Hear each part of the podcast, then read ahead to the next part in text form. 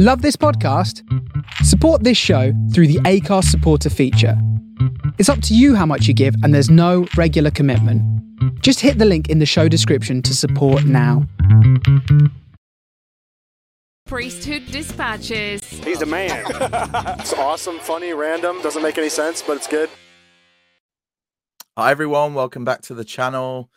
This evening I brought some friends again and let's invite them in. We've got Julian Heath with his shirt on. We've got Jane from 21st Century Saints rocking the haircut and Peter Bleakley from Mormon Civil War and we love to see those danglies from his ears. Okay. So this evening we're going to get back to the temple and last time we left off at the end of the Nauvoo period and we had some questions and answers no some questions and comments from you guys. So we're going to look at a few of those first. And if I just share my screen, we can go. Oh, damn it. I didn't mean to share that, that website. Um, at the end of the last episode, Nemo teased us by saying he'd take his shirt off. And he did this week. Nemo, you are looking buff, my friend. Um, he can't be with us this evening because he's busy at work. Um, yeah, sorry. We'll just look at that for a minute and we're done. It's the reward so, for 1,000 subscribers. Well done. Oh, thank you. Thank you. Yeah, one more time. And yeah. So, questions and comments from the congregation. You people were amazing. I think we had like over 100 comments on the last video. We had over 250 likes, which was great for the algorithm, and people seem to have really enjoyed it. So, let's take a look at the questions. Um,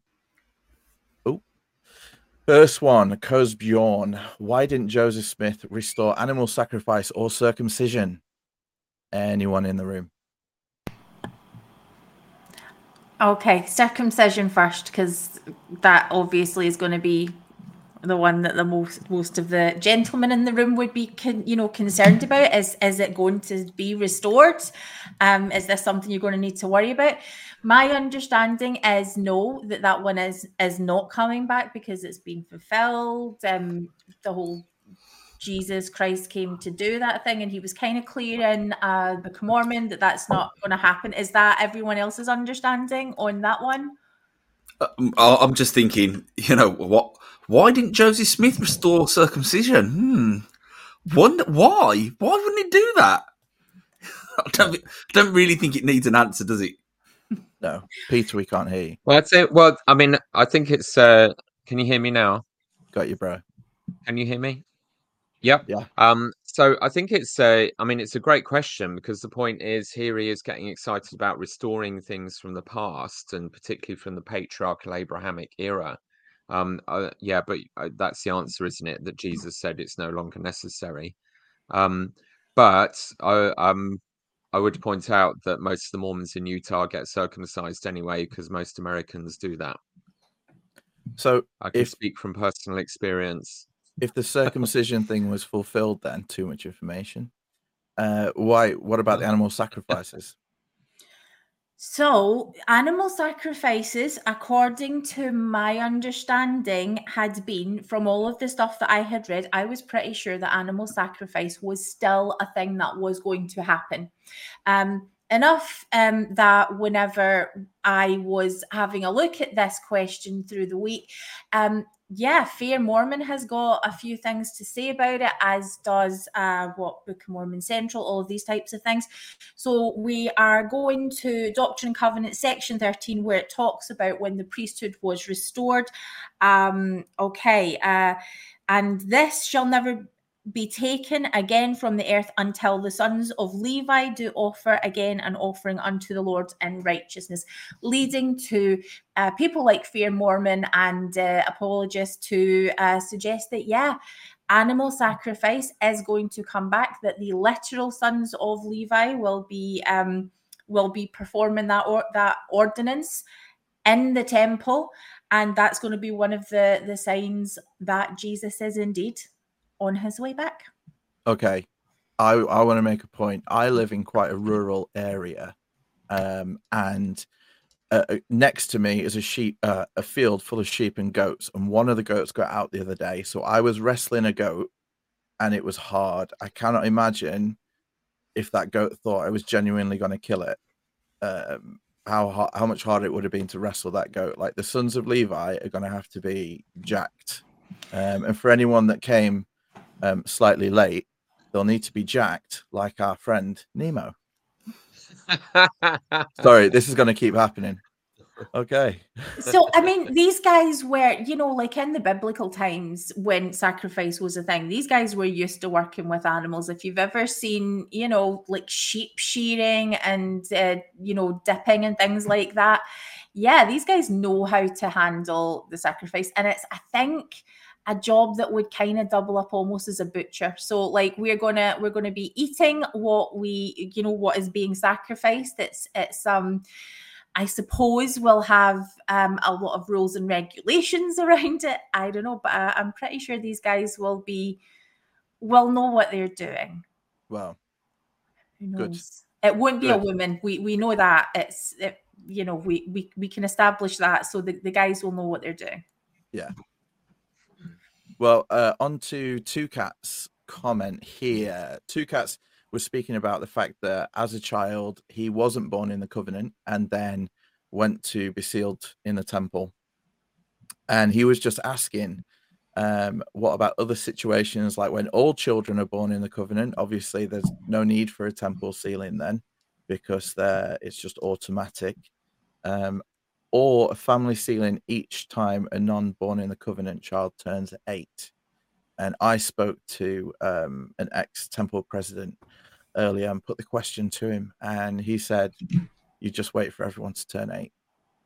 So I guess if unless you're really worried that the world's going to end before that child turns eight, Can you not? Um, I, I this is just from memory. I, I'm sorry, I haven't looked.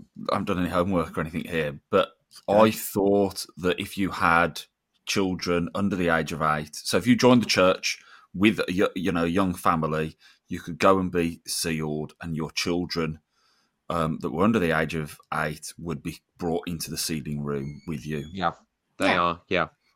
oh, I, I, which is which is why there's a nursery there so they're not there for the whole time but they are brought in um a- Yeah. again I, I feel like it's really important to highlight things like this as soon as the children if you risk the children being over the age of eight um getting to that youth stage when they might not necessarily want to go to the temple you've got to kind of if, if you're having to have everyone in your family sealed because you're waiting for them all to be eight. You also potentially want to have that all done before they have to have their youth recommends. I'm just saying that might be an issue that might, you know, potentially cause problems. Or when they're over 18 and they maybe have left the church. So waiting comes with its own problems. But the other thing is that if you have a child who has got, who would need to be sealed to their family, as converts, if that child, like mine, has special needs, that child doesn't automatically get to go with you into the temple if they're over the age of eight. Um, that there's potential for a proxy sealing to happen there, possibly. Mm. But yeah, everything is very, very up in the air and dependent. proxies. We're going to get to proxies. Um, okay, then. Well, two cats. There was the answer to the question. It's complicated. Okay, during polygamy times, did any of the plural wives ever receive the second anointing? I don't know. We're Anyone? not sure about this because it's the yeah. I mean, it begs the question: Did Wendy um get her second anointing when she married um President Nelson because she's a second wife? Um, and how does that work? Did I, you know, I get because a lot of it seems to be involving the wife sort of blessing the husband, but I guess it's technically possible to have more added. Um, so yes, that's an interesting Yeah. question. We don't know the exact answer on that one. But if I'm, both, I'm pretty sure both the wives answer were is yeah. alive, Yeah. I can see it being like you know when you go to a kid's baptism, they're doing the confirmation, and all the men stand around. It'd be like that with all the sisters stood around their husband, like giving a blessing. well, that's it. How did the second second anointing work when you already had plural wives? That's a really interesting question. Did did did it all happen with them all at They once? go. Or Well, we'll touch briefly Yeah. on second anointings because when I was looking at it, I came across these uh, facts and figures, uh, and these are from the. Uh, let me get the name of the book. It is Mysteries of Godliness, and these are in the back, which is amazing. And you can see that there's that they actually kept a record of the numbers of second anointings and which temples they were in, etc all the way up until like 1941 when it i'm guessing it all just became super super secret because even over here um on just all the temple work done for the dead and the living up to 1940 we'd got second anointings on there and then it became super super secret uh, the interesting thing is second anointings for the dead like how pointless is that they're already there jesus can just nip in and say hello Well, that that might I don't know. This has just occurred to me, but that might relate to the first question. You know, so you imagine um, somebody like, um, I mean, obviously, I'm, I'm sure Russell Nelson had his second anointing um, when his first wife was alive, but you know, you imagine a situation where he, um, so if you've got He- so many dead wives yeah, he has a wife that dies, yeah and then he's remarried. Um, and then he receives his second anointing. That maybe that's what he's talking about. there. possibly possibly That would Uh, make sense. oh, if any of it makes sense. so someone would would make someone sense. so someone would yeah so someone would s- so he would go through with a proxy for his for one's first wife um but then they have to still give you a blessing you know it's quite personal that the i the crescendo of the second anointing is they, Yeah. they go into the room alone and the the wife blesses the husband these are great questions. I mean, we go. You said PD. We're going to get to this in a future episode. we're, we're going to do this towards the end of the series uh, So then- yeah, so this not is something we can all research. So if anyone out there knows, let's find out. We can ask in a few of the church historians groups and get get the lowdown and see if we Yeah, can find I, I definitely want to come back to that question. Yeah, I don't think the um, just That's you saying right. about the blessing, um, Peter. I, I don't think it is Mm. kind of an essential part of the ordinance in the same way as when you receive the when when you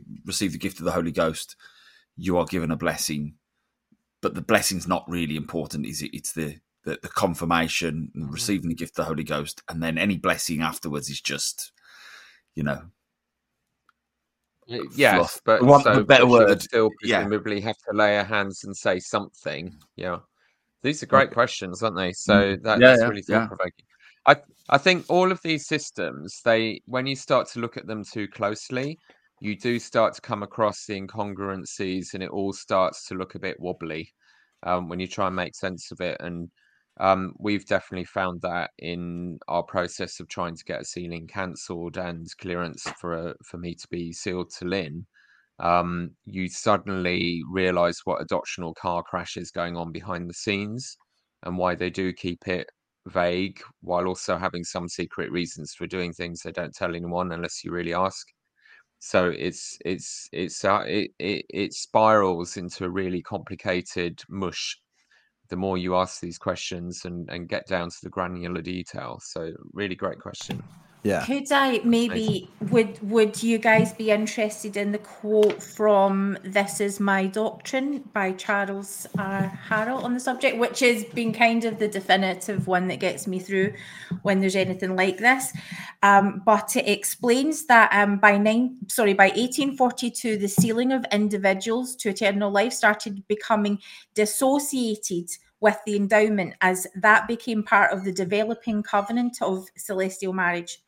In July 1842, Joseph Smith was married for time and eternity to Sarah Ann Whitney, by one count his 16th plural wife. The wording of the ceremony, which was given by revelation, concluded with the promise Let immortality and eternal life henceforth be sealed upon your heads forever and ever. It is noteworthy that the word seal, when used in the marriage ceremony, didn't designate joining of husband and wife, but rather signified that one's calling and election was made sure. Accordingly, the sealing Mm. spoken of in Doctrine and Covenants 132 is not the sealing of wives to husbands, but rather the sealing or ratification of the promise of eternal life, whereby their exaltation is sealed upon their heads. In Orson Pratt's 1853 published account of the temple wedding ceremony, the word seal is used three times. It goes on to say a little bit more. I would um, maybe what I'll do is I'll, I'll screenshot it and you can share it, PD, if you think that that would be interesting. But there is a little bit more. I- Julian. I've got one here as well. So this is this is from the diary of Henry Eyring, not not the current Henry Eyring. I'm guessing it's um, granddad or someone like that, great granddad. I don't know. Um, so this is his diary, um, 18 from 1877. He says, "Myself and wives received our second anointing under the hands of Elder Wilford Woodruff." Ooh, there you go. So yeah, Good answer to some of it. Uh, awesome. th- thank you, Marco. it's a whole rabbit hole, that one, isn't it?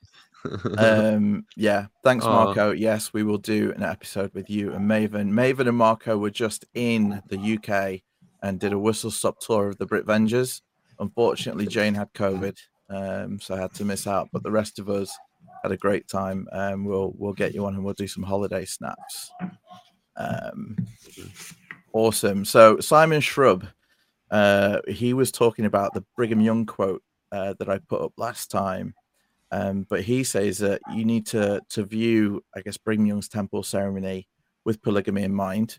And he asks um, a question of interest: is how many non-polygamous men and women were endowed members in the early church? So was it a requirement to be uh, polygamous to be endowed?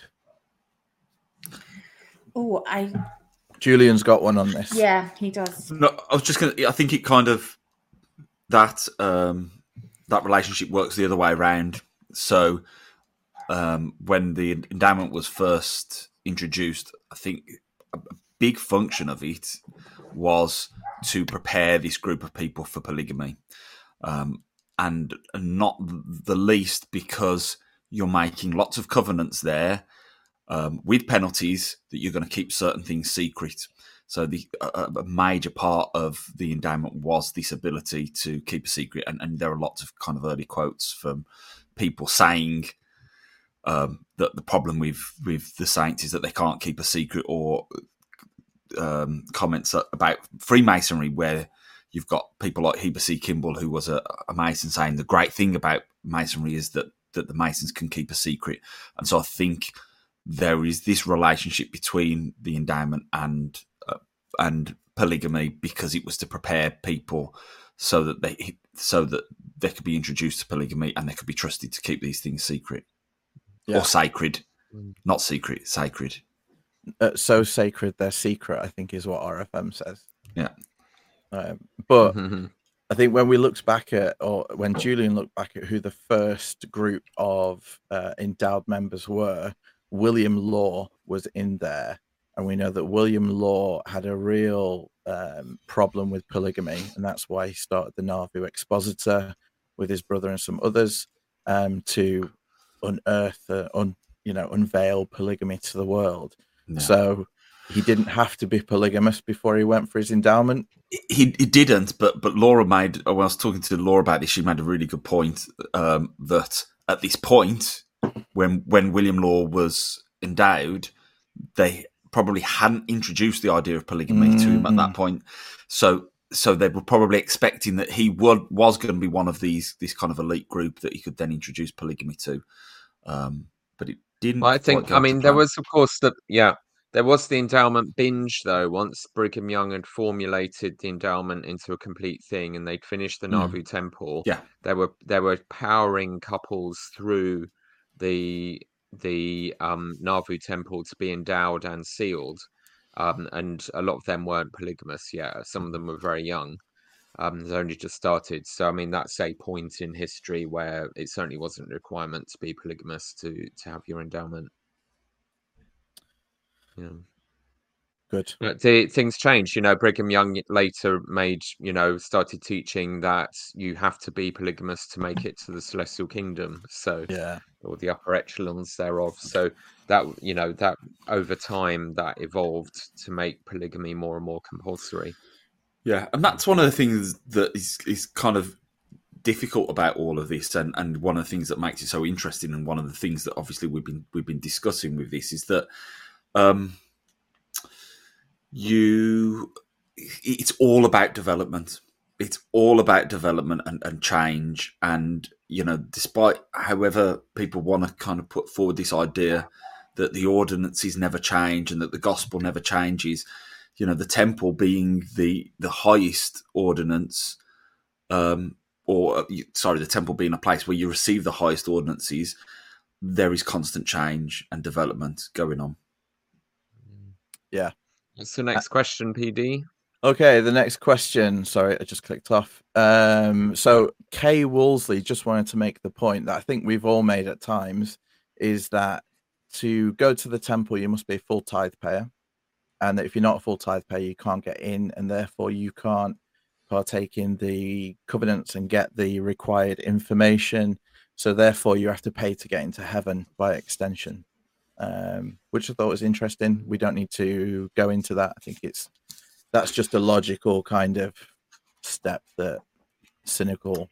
I, Um, I that triggers a little memory for me. Um, you know, a year or two ago, um, a member of my bishopric um sort of made some comments. I think it was in a bishopric meeting, um, maybe a lesson, um, saying, you know, God, God give we we are offered all this salvation and all these great gifts and eternal life for free as a free gift. And I said, um, no, you have to pay tithing for it. And you could see a little sort of mental car crash happening in the room because no one had really made that connection before Yeah, you know we've got this idea idealism about it's all free and given freely and so on but no actually they Mm. they require some very specific percentages of your income in order to have access to any of it So I've got a quote here, um, PD. So so I don't know what the I'm not sure what the situation was in Nauvoo with the Nauvoo endowments. Um, whether they had to pay tithing, I don't know. Um, but um, rules for admission. This is in 1856 um, with the opening of the endowment house. So this is kind of the first endowments that were um, that were carried out in Utah. Says the persons who can get their endowments must be those who pray, who pay their tithing from year to year, who live the lives of saints from day to day, setting good examples before their neighbours. Men and women, boys and girls over 16 years of age who are living the lives of saints, believe in the plurality of, of wives, do not speak evil of the authorities of the church, and possess true integrity towards their friends, can come up after their spring crops are sown, and this and their case shall be attended to. So that's kind of like a, an, an early, um, the early kind of temple recommend questions. I, I wonder who was the first person in human history who like had religion and then thought, you know what, I could monetize this.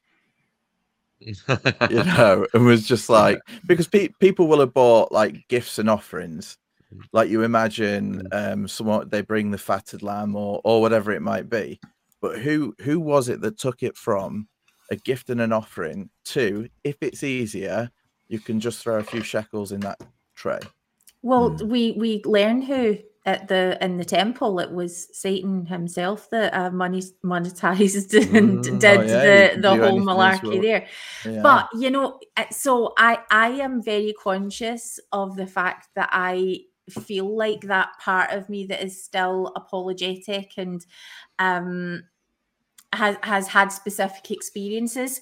Um you know what I, I think i think i'm gonna i'm gonna just share this and just let you guys have fun with it because this is genuinely what i keep wrestling with right now um while i totally sympathize at how awful it must be to be able to hand over checks and not know where that that goes to. I am i have a different sort of background being married as a convert to a non-member husband and he is n- not just the breadwinner but you know I, I stay home and look after the kids. So my if you all want to do the maths with me that my income is 0 Mhm. and i go before my bishop every year um, when he remembers to ask me because it's there's not usually a lot of point in asking me, which is crap. Um, but I am a full tithe payer. I pay 10% on that zero. Yeah. Um, so I, you know, I I don't have that that experience, and you know, I, I look at, at me and other saints who would be in the same position. That if you have no income, you can still be a full tithe payer, and that's genuinely what I'm sort of sitting here. While I totally agree with what you guys are saying, that is the effect that it has. It's not been something Yeah. I've had to wrestle with. we we used to pay it yearly towards the end because we thought, well, better the money's in my account for a year. Like Jesus will still get it, but if if it hits the fan, I've got a few thousand pounds sat there, kind of not doing anything. But then when you go to give the check in, when you zero the account and you go to give it in, you're handing over what is a really nice, like five star cruise or something like that, and you're just like, oh my gosh. Can I ask a question too? Mm-hmm. And I'm so sorry if I'm like ruining your schedule, but this is a really interesting question to me. schedule. Go on. We're here all night. Okay, I mean, audience, please let let me know about this too. But isn't it the case that if you pay tithing in America, you get to sort of claim back at the end of the tax year? There, there's there's sort of ta- tax benefits for you doing that, It's the same here if you're self-employed. right? So You you can write it off. Well, you can. d- Sorry, go on. No, I was just going to say it's so. So, my understanding of this um, is that if you if you use gift aid, Yeah. then Mm. the tax that you paid uh, on the money that you're donating is given to the charity as well. We'll call it the charity. Um, is given to the charity as well, and you know, so really, what you should be doing is you should be saying, well, okay, well, you you're getting your ten percent. You don't need that extra bit. That extra bit, I, I keep that back, but but of course, it's not seen that way, We- is it? And and this is yeah, I mean, we could easily turn this into a podcast about tithing, couldn't we? But for a principle that we that we hear all the time, it's not about the money. It feels a lot about the money, doesn't it? Yeah. You know, as soon as you start to look at these things, you know, and when you say about, you know, when did it start? Um, and we talked about offerings. You know, offerings have been there as long as religion has been there, and that goes back to when we were talking about the um, the animal sacrifices. You know, that was a, a, that was an offering that was given, and it was a, an offering that would be used in most cases to feed the the professional clergy as well. They would they would be fed from the, those offerings. Um, but it's relatively recently where we've got this mindset of well, this is it's not ten percent because the scriptures do not. there- isn't a scripture that says donate ten percent of your income. It doesn't say that. It's ten percent of your increase. Um, and that was all you know. In the, if you look in the records of the early church, that was always um, meant to be understood as once you've paid all of your bills, once you've you've fed your family and done all of those things, any surplus that you've got, he actually mentioned, I think in the Doctrine and Covenants, it mentions surplus. So any surplus that you've got, that is then tithed. And and what we've done is we've changed it now to this idea of well, no, it's ten percent of your income, and you even have this argument of well, do you want gross blessings or net Gross blessings? or net. you know, which is Mm. absolutely ridiculous. It's ridiculous, and it's really quite um, it's abhorrent, I think, because it goes along with this idea that God is going to bless you more than more money that you donate. Um, which again, we could we could have another Yeah, podcast fell all about prosperity totally. gospel and that kind of thing. It's yeah, it's it's awful. Yeah. It's awful. Okay, well let me this, So, this as is, ward clerk, um, one of my big jobs was giving people uh, the paperwork to guide them through how to gift aid their tithing, then take off the 21% or whatever from what they were donating to the church, because the church would then make it up to the full amount. So it does mean that you get a discount on your tithing. You, you're not paying a full 10%. okay. You and, get that and discount that's and the what church does it. really And really and that was seen me. as completely acceptable. You That's know, what I was used to do. fine Yeah. because Eight yeah, percent. um, and it wasn't seen as a problem because yeah well gift aid otherwise is a great just thing money going to the government. yeah Okay, those okay. I'm gonna call a halt. I'm going to call a halt to give Petey, day. you're so selfish. We're going to end the tithing on this. This pastor dies and he's only resurrected if she receives enough offerings. I saw this the other day and it's, it's perfect. Brilliant. Let's just hope it plays. Okay, she's on the floor. Watch this. Like, I'd just be sat there. For anyone that's listening to this, this lady pastor is just laid on the floor and everyone's clapping and people are just walking up with like dollar bills because this has got to be America um, and just dropping them on her chest, trying to resuscitate her. I mean, at what point does she think that's a heavy stack? That's nuts. yeah. Okay. Imagine if she had actually like she'd actually passed out or had a stroke or something like that, and really what she needs is like proper, pro- proper The- the- medical attention. CPR. And they're all just, you know, that's like the ultimate boy who cried wolf, isn't it? Yeah. The the paramedics come and they're just like, "Oh my, um, we're they, the insurance company will pay us. Don't worry, guys. There's like two thousand dollars stacked on top of her." Um. Oh dear. But tithing is your fire insurance for the last days. So literally, in Mormon theology, that is what's going on. You're saving yourself. If you don't pay enough tithing, you are going to die spiritually. You'll be Peter. cast into outer darkness. I bought that with my uh, bought that up with my mortgage provider, and they would not accept that. They said, No. no, you need proper proper Need proper cover. insurance. Yeah, Well, I was reading earlier today um, that in the Great Depression, they used to pay people to do ordinances for the dead at the temple. It was 75 cents for a male or uh, a male endowment and 50 cents for a female endowment. Mm. So, Wow.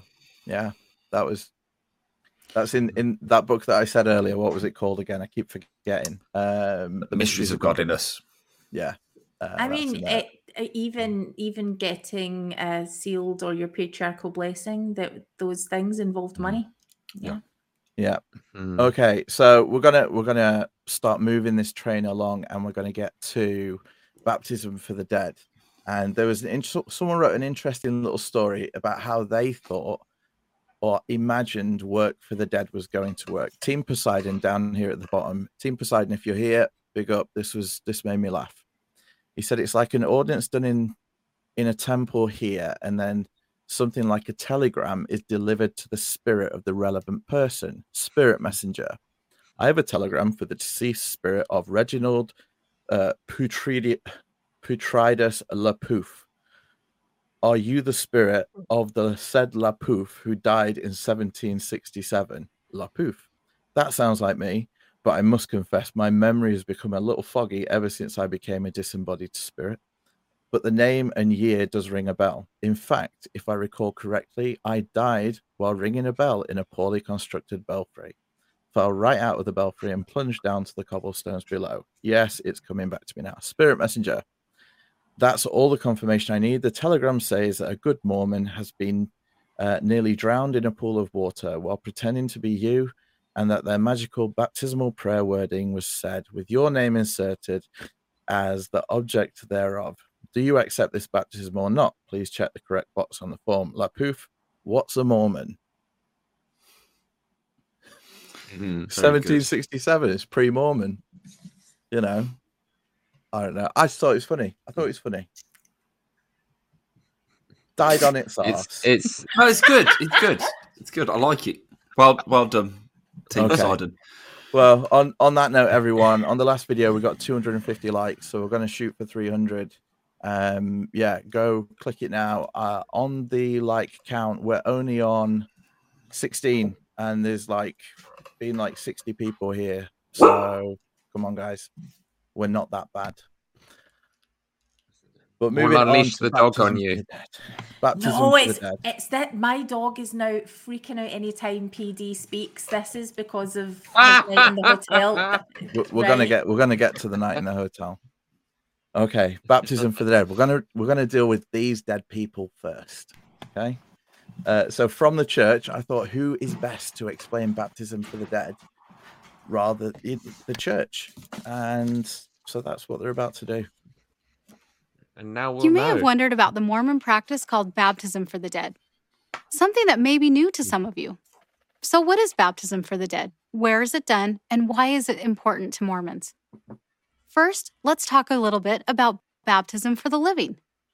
2,000 years ago, Jesus went to the Jordan River where he was baptized by immersion, lowered fully under the water by John the Baptist. By doing this, Jesus showed us two things. One, that everyone needs to be baptized, even he, being perfect. And two, a baptism must be performed by someone with authority from God. Okay. And then she goes on a little bit about temples and proxies. This is an interesting bit. She's going to teach us what a proxy is. I'm doing this so I don't get a copyright strike from the church on their YouTube. It's dead people. They use mm-hmm. proxies, living stand ins, to represent those who have passed away without proper baptism. Let's explain proxy a bit. Your math teacher couldn't make it to class because she was out sick, so she arranged for a substitute, a proxy, to fill in for her. And you'll remember from the Bible that Jesus suffered for our sins. He also acted as I love it how they use really uh, like menial day to day tasks to describe eternal. These um, proxy baptisms are also by immersion and with priesthood authority, and each one is witnessed and recorded. And that's why Mormons are so interested in finding their ancestors, so they can do a proxy baptism for them. You may be asking yourself, isn't it a little presumptuous for Mormons to perform a baptism for the dead who may not even want it? Well, the Bible teaches us that individuals have the right to choose. Mormons believe that right continues after death and that spirits of the Sorry, where does the Bible teach that? I think when I looked at the article, they're referring to First Corinthians fifteen twenty nine. Because Yeah, but it's no right to choose. There's nothing to do with the right to choose in the Bible anywhere well, whatsoever. Peter, she's not answering questions back. But speaking of the right to choose, right, Trouble in Paradise. Um, please ignore Nemo. Trouble in Paradise. Speaking of the right to choose, it says in there that uh, people who are baptized as dead people don't become members of the Mormon church because they got in trouble for that. Here, when they baptized thousands and thousands of Holocaust victims, um, this is from the church website. Unfortunately, some of the names inappropriately submitted for temple baptism have been Jewish Holocaust victims who were not relatives of church members. In the early 1900s, the leaders of a number of Jewish organizations approached the church about the issue. Sorry, not 1900s, 1990s. Um, the church has always had the deepest respect for the Jewish people and close relations with many Jewish groups. In 1995, in the spirit of brotherhood and accommodation, the church identified a number of measures to address the problem. Now, I wonder if that measure was that they got loads of children to go into the font and unbaptize them in the name of those Jewish people and dried them on the way out. They were just like, oh, okay, you know, get Mm. dry quick in the name of Mhm. Mr. Goldblum. Yeah. Um, but yeah, they they the church has been very ordinance happy for a long time, and then had to um, kind of wind their neck in on that one. Well, it's the passive aggressive nonsense again, isn't it? Inappropriately baptized, as if the members have been told not to, uh, which they had not been told not to. You know, it's all Yeah. let's get everyone baptized, follow your family. We'll we'll just pick random politicians who wrote the Constitution, even though half of them were atheists, and baptize them. You know, it's there was no hints anywhere that one should be careful to avoid Holocaust victims. That was on them, and they're as usual they're trying to blame the members in the in the wording.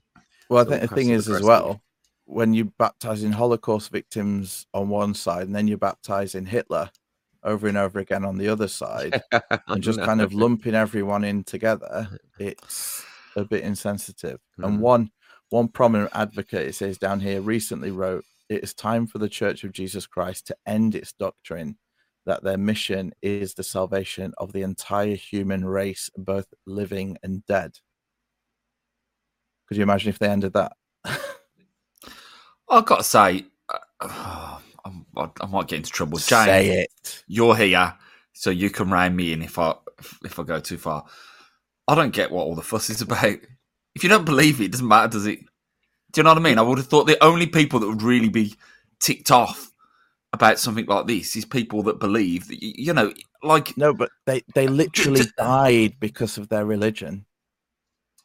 yeah, but it doesn't Um, matter if you don't believe any of it. It doesn't matter. It's not like they're gonna they're gonna kind of get to heaven and someone some like spirit missionary is gonna come in and go, oh, you can't be Jewish anymore. We've baptized you down on earth.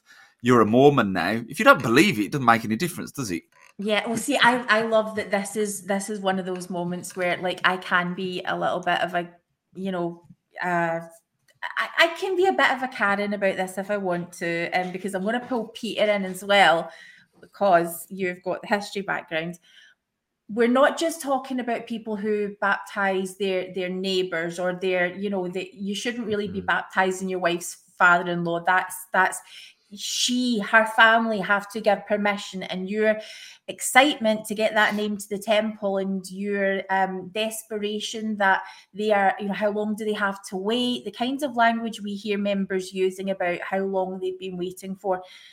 We're not talking about that, and that is pretty crap. You're, you know, you're you're you don't have the right to do that, and I love that the church has really tightened up on that.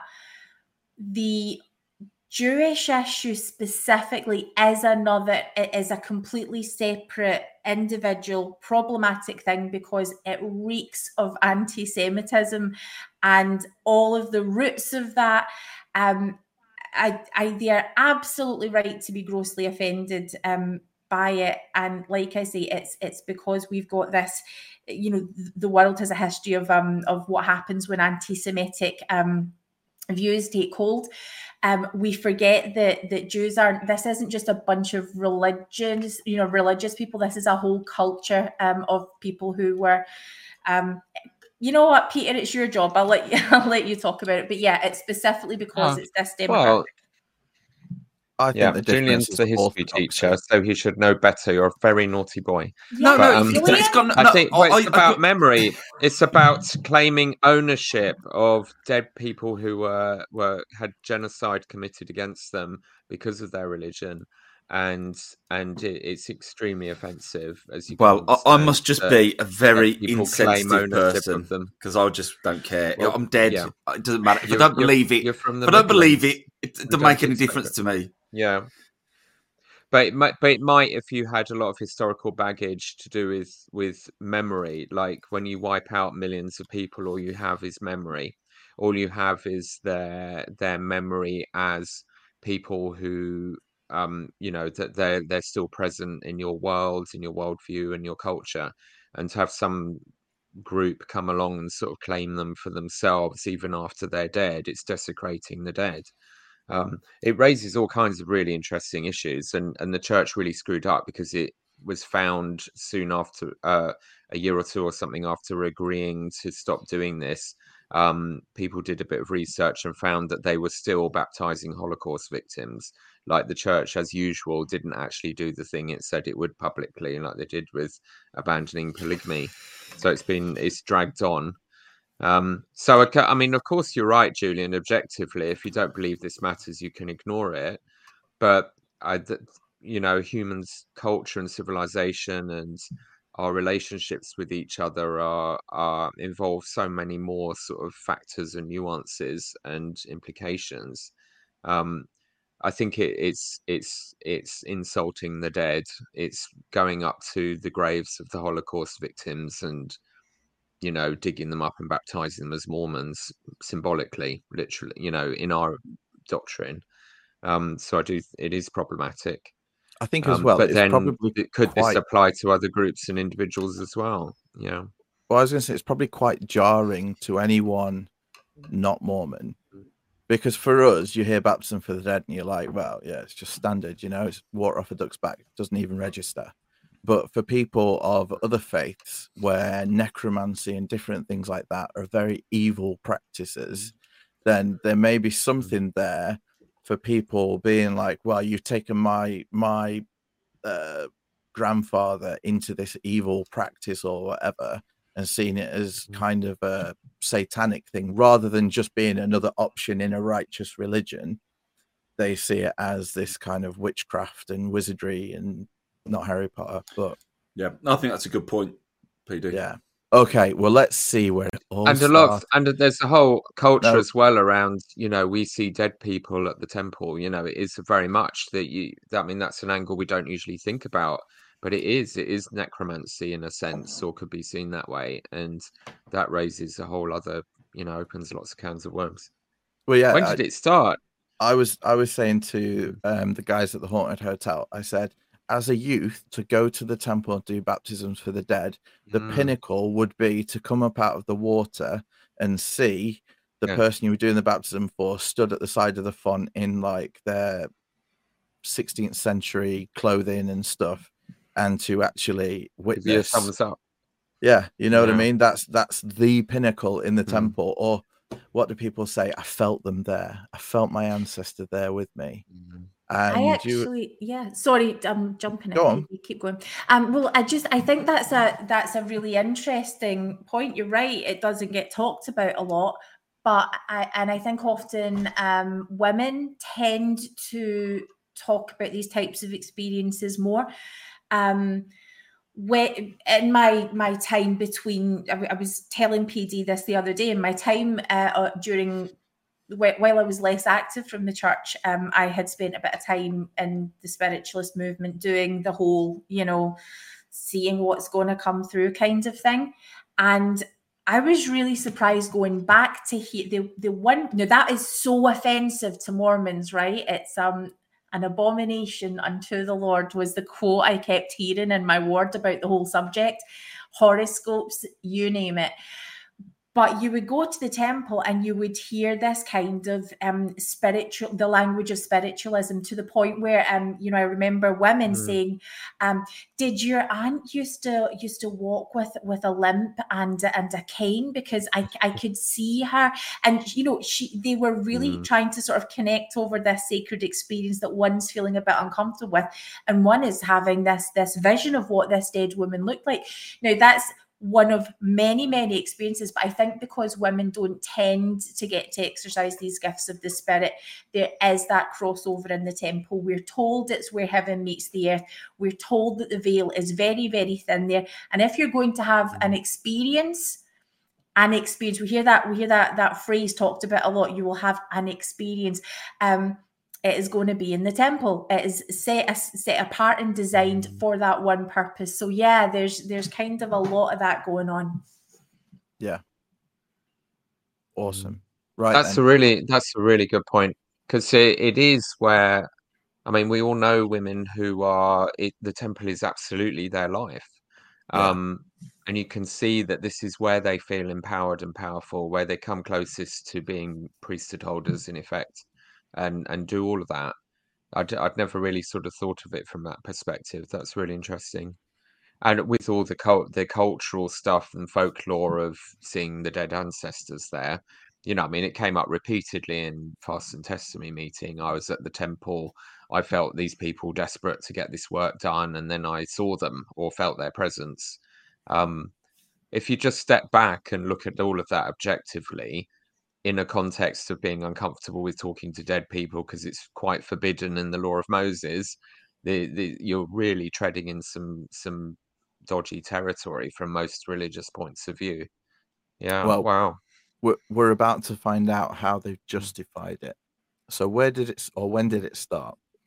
And obviously starts with Joseph on August 15th, 1840, shortly after the saints moved um, to the future site of Nauvoo, Illinois. Joseph Smith preached a sermon at the funeral of church member Seymour Brunson, noticing a woman in attendance who had lost her son before he could be baptized. Joseph revealed to the saints uh, that the saints could now act for their friends who had departed this life by being baptized in their behalf.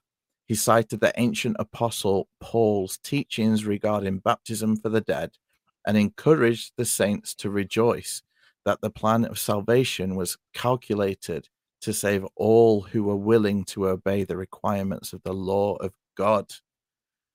So the apostle Paul taught baptism for the dead, apparently, um, and they get that Bible precedent from uh, taken from the church website, Of course, proxy baptism for the deceased is nothing new. It was mentioned by Paul in the New Testament, 1 Corinthians 15 29, and was practiced by groups of early Christians as part of a restoration of the New Testament Christianity. Latter day Saints continue this practice.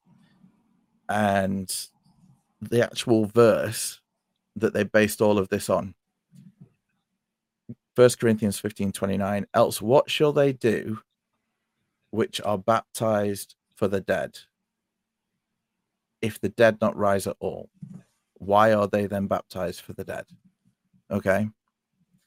And I looked up in preparing for this what other interpretations of this are because the church has a very specific interpretation. They've taken that as proof that early Christians practiced baptism for the dead, and that that needed to be uh, that was Joseph had been reading that,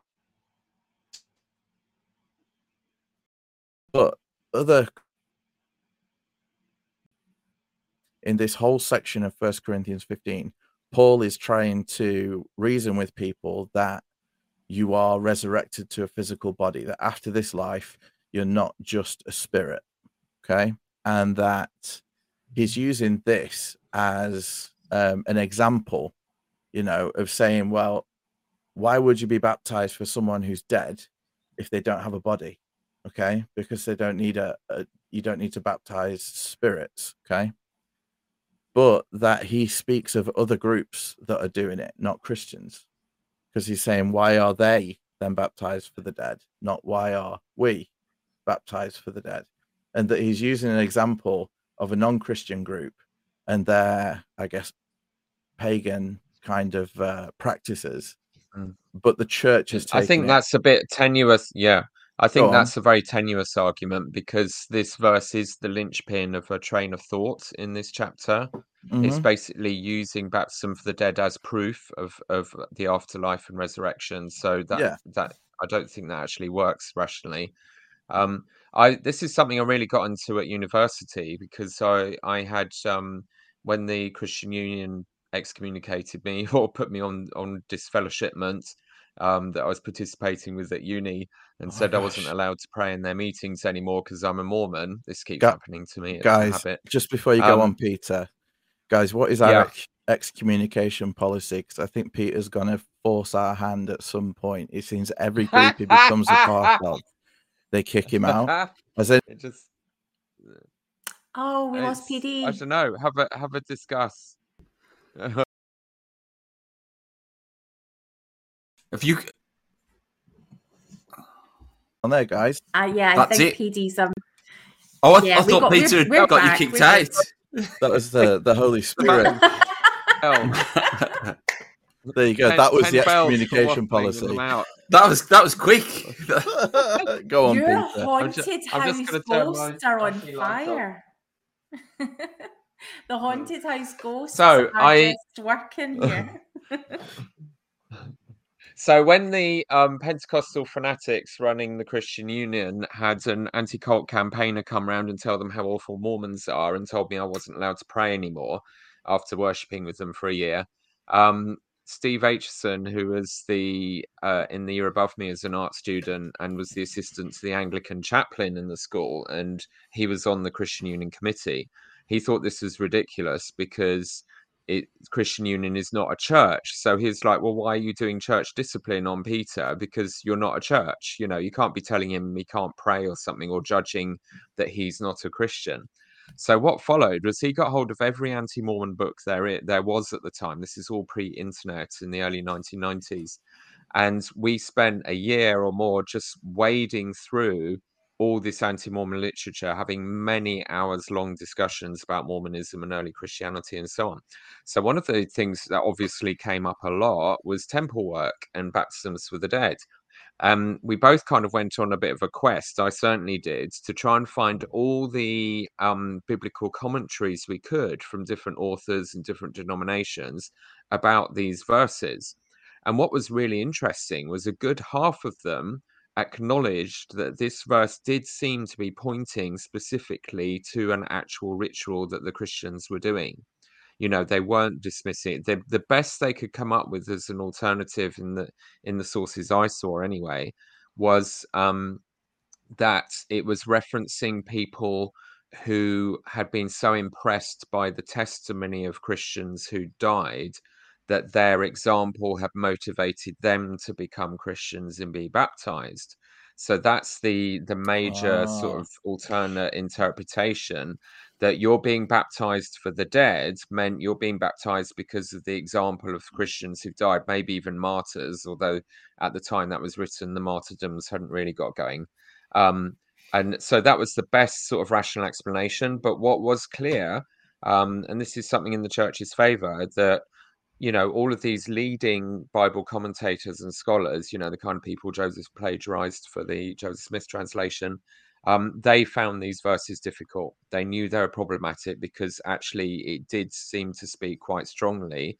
And some of them acknowledged that there must have been a tradition in the early Christian church of doing proxy baptisms for people who hadn't who'd missed the boat, you know, who hadn't been able to hear the gospel before they died. So there is some, you know, there is some. It's not just the church messing up or totally misquoting something.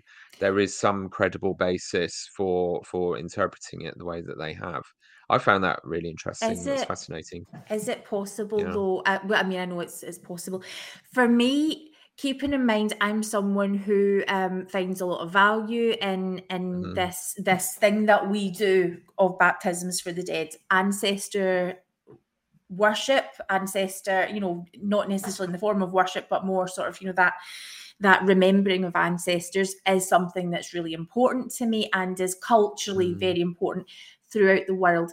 I, for me, that sort of that that train of thought is a bit too apologetic for me i get that i, I guess what i'm saying is if if that's what as as a faith we're going to take from that scripture great go for it. It's, it works for me. But also throughout the world um if we're having this broader conversation in that in that passage which is do people really rise from the dead? Is jesus going to come back and is he coming back with his body? What exactly is that going to look like or are we just disembodied spirits or is that it and throughout the world people are asking the same question and looking to sort of ancestor worship to you know maybe answer some of those questions. And so i think referring to the fact that yeah exists um wh- whether or not it was actually practiced that early on i'm i'm i'm kind of ambiguous about it. I i don't need it to be uh you know I, I don't need it to be re- rooted in an early christian practice but certainly i believe that joseph smith did. Okay. Well, if you've enjoyed what you've seen so far, guys, then uh, hit the like button because I've that 300 was a lofty goal, and I'm starting to feel we're not going to get there. Um, we're on 24. Mhm. Um, yeah, so close, close then. Yeah. We're we're all gonna have to get naked for this one. you reckon? What? No, I'm if you sure don't get press there eventually. like, we're all going to get naked. Yeah. Let's start. Thre- let's start threatening them. like No. it could get really worse. And if you're listening on the podcast, then leave a nice review. Uh, 27 likes. Julian, they've obviously seen your Mm. pecs. 29 likes. Bloody hell, guys. Um, Mhm. loosen my shirt up. Right then. So, Joseph Smith. Mm. Peter's going to correct me because I'm likely wrong.